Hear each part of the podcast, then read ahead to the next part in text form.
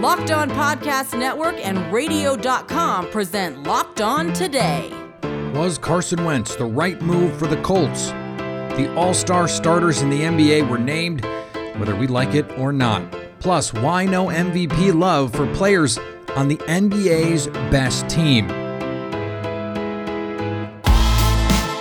I'm Peter Bukowski, starting your day with the stories you need to know and biggest debates in sports. You're locked on today. Searching all major sports. Found. Let's start with the biggest story. We were told the Carson Wentz trade market was getting hot and heavy. That seemed to fizzle, but then on Thursday, we got the big news.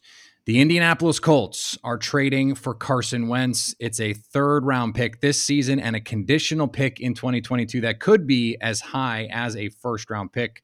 Joining us now from Locked On Colts, Evan Sidery. And Evan, when we look at the options that the Eagles had, this seems like about as good as they were going to get in terms of value. Obviously, it was the most they could get. That's why they made this deal.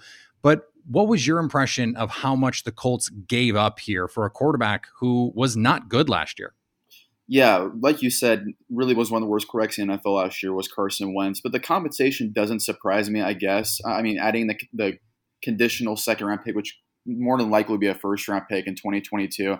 They play 70% of their snaps and make the playoffs, or just 75% of the snaps overall.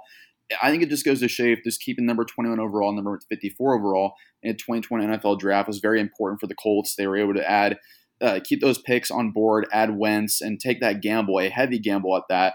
And I think Frank Reich's really betting on them here to revive his career how it was in 2017 when he was on board. It was, was going to be an MVP winner before he tore his ACL that season.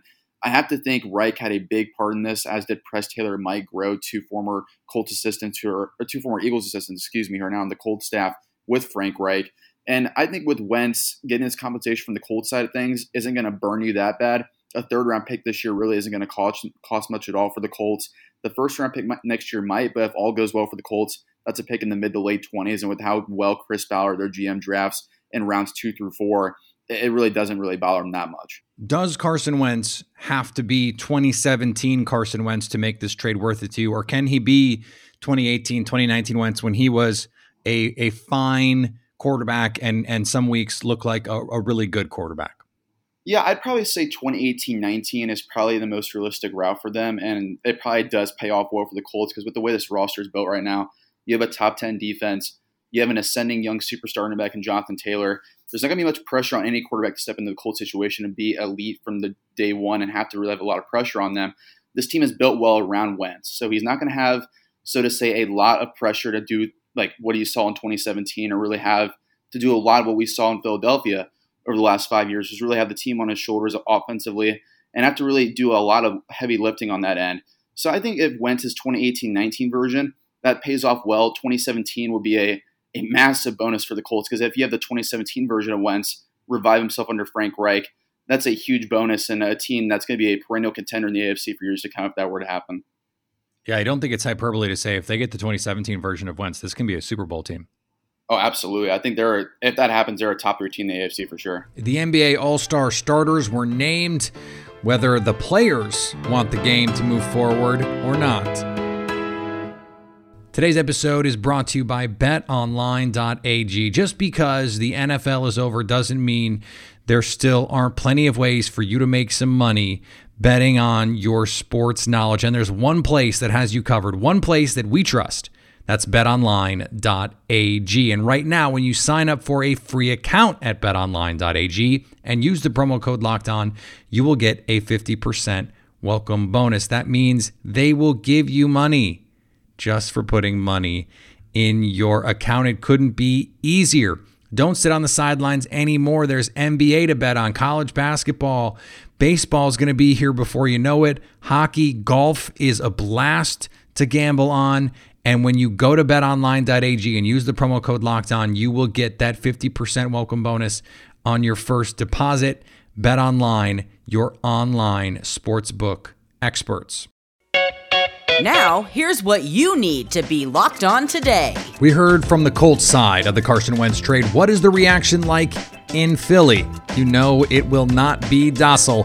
Here's Locked On Eagles host Louis DiBiase. The Carson Wentz era officially came to an end on Thursday after the Eagles' blockbuster trade with the Colts. The Eagles actually get back pretty good value, a 2021 third round draft pick and a 2022 conditional second that becomes a first if Carson Wentz plays either 75% of the snaps or 70% and the Colts make the playoffs. But that's not the story today. The story is the complete organizational failure to build around Carson Wentz, and that starts with general manager Howie Roseman. When you talk about the pressure added on Carson's shoulders with a talentless offense, but also you look at the backups that Howie brought in that Wentz had to look over his shoulder about. Jalen Hurts, drafted in the second round, I think that was the final straw that broke the camel's back.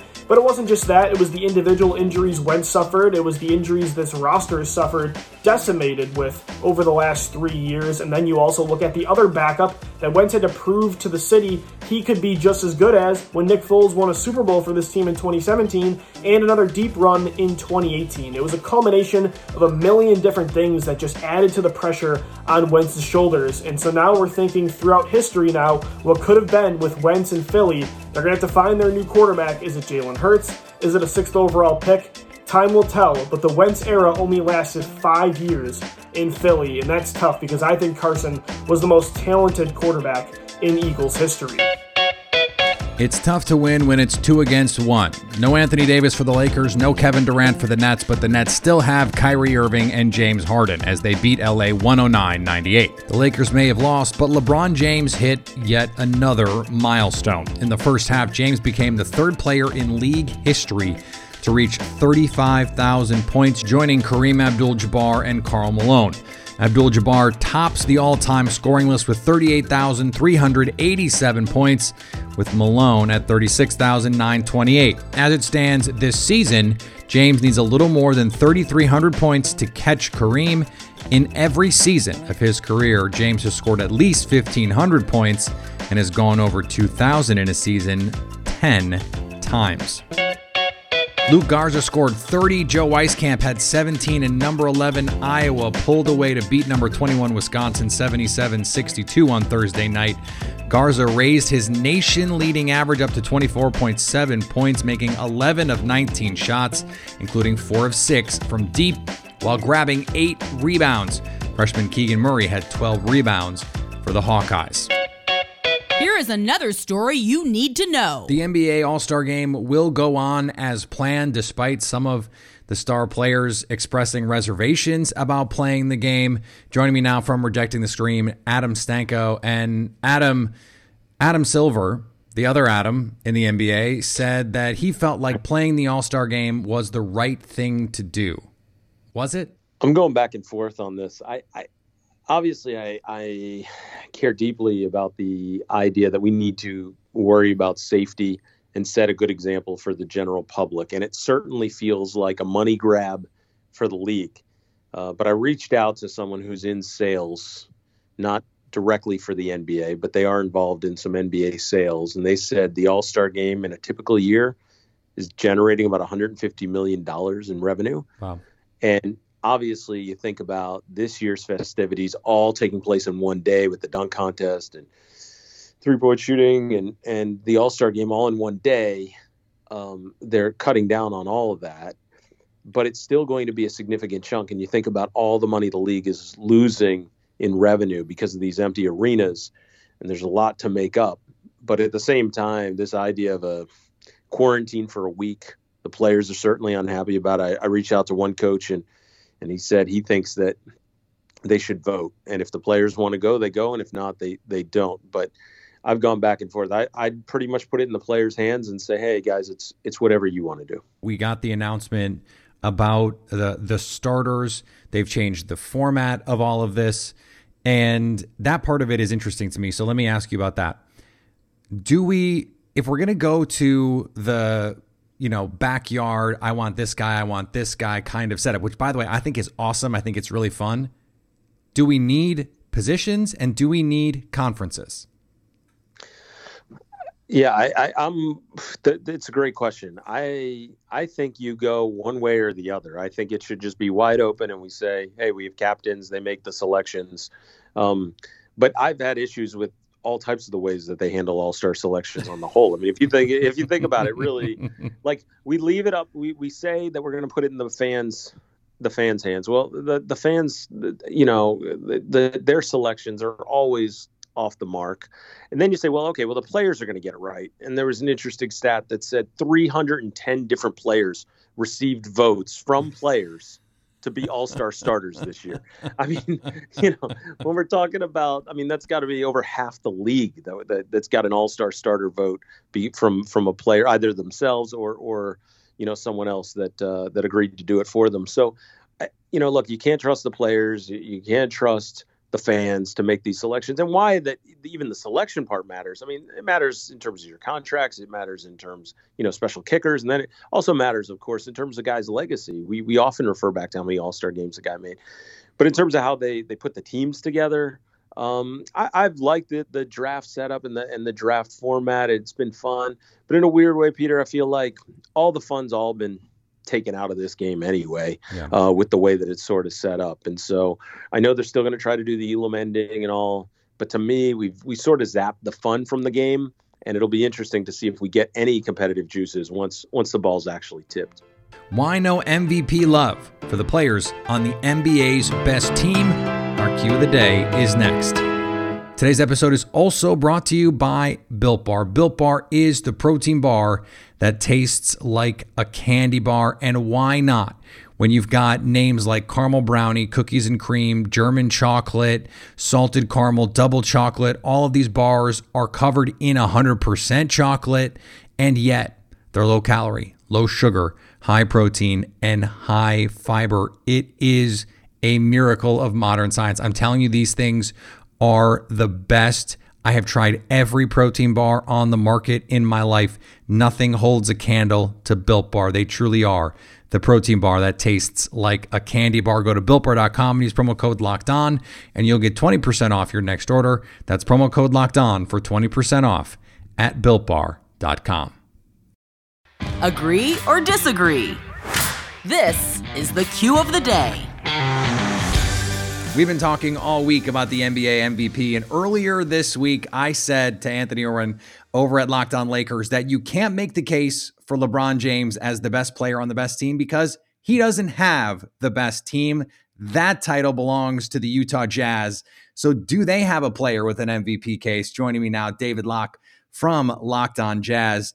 David, I will put the question to you that simply. The Jazz, who have been the best team in the league this year, do they have a player worthy of MVP consideration?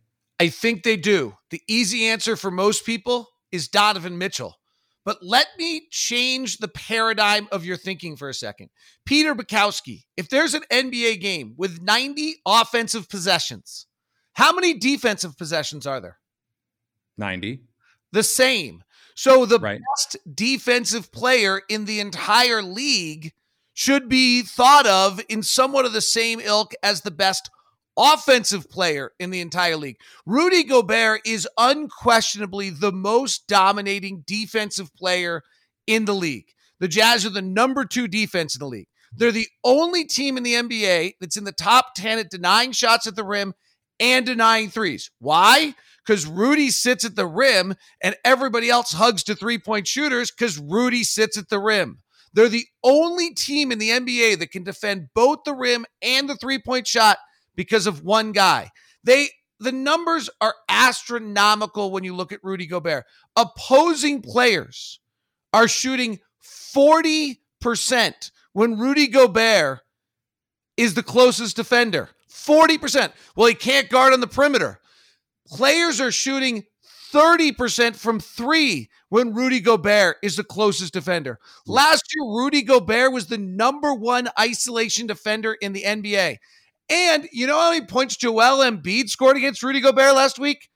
None, because he had back soreness after playing eight games straight and then playing the next night. I'm just saying. I get it. I get it. And and I was looking at the his net rating. His net rating is not just the best number of his career. He's a he's a plus 15 net rating. It's like by far the best number of his career. He's he has he's having his best defensive rebounding season of his career by rebounding percentage. I understand the defensive arguments, David. But when you have Joel Embiid, who is doing what he's doing on the offensive end of the floor and is a pretty good defensive player too, right? How do you reconcile having someone like Gobert who can't create offense for himself? He cannot create offense for himself except for the fact that he leads the league in dunks. And maybe that's not creating the, an offense for yourself in the same way, but for all the three point shots we see in this league, a coach will take a dunk over a three every single time. And if every big man in the league could dunk the way Rudy Gobert can, then they would, but they can't. So while he cannot create offense himself, he can create offense. The idea that he is an offensive liability is the most short sighted, absurd thing I've seen. The Utah Jazz are the fourth best offense in the NBA. His offensive rating when he's on the floor is a 119.4. It would be the greatest offense in the history of the NBA if it held for a whole season. You cannot be an offensive liability when you're on the floor and your team is a 119.4. He leads the league in dunks. The Jazz get 45% of their shots as threes. Why? Because the first thing that every defense has to do is take away Rudy's roll to the rim, which allows the Jazz to start pinging the ball around and then use their other strengths. But when you build the defense to stop the Jazz, the first thing you better stop is Rudy dunking. Because last time I checked, that's about 100% shooting. And finally, the weather in Texas has caused millions of residents to go without power and heat this week as record low temperatures stick around. Countless sporting events have been postponed and people need help.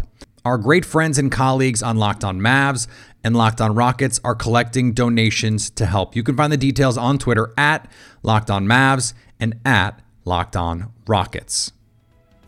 Now that you've got the news, go make some money. Listen to Locked On Bets, download and subscribe wherever you get your podcasts. Coming up on Monday, the Nets took care of the Lakers.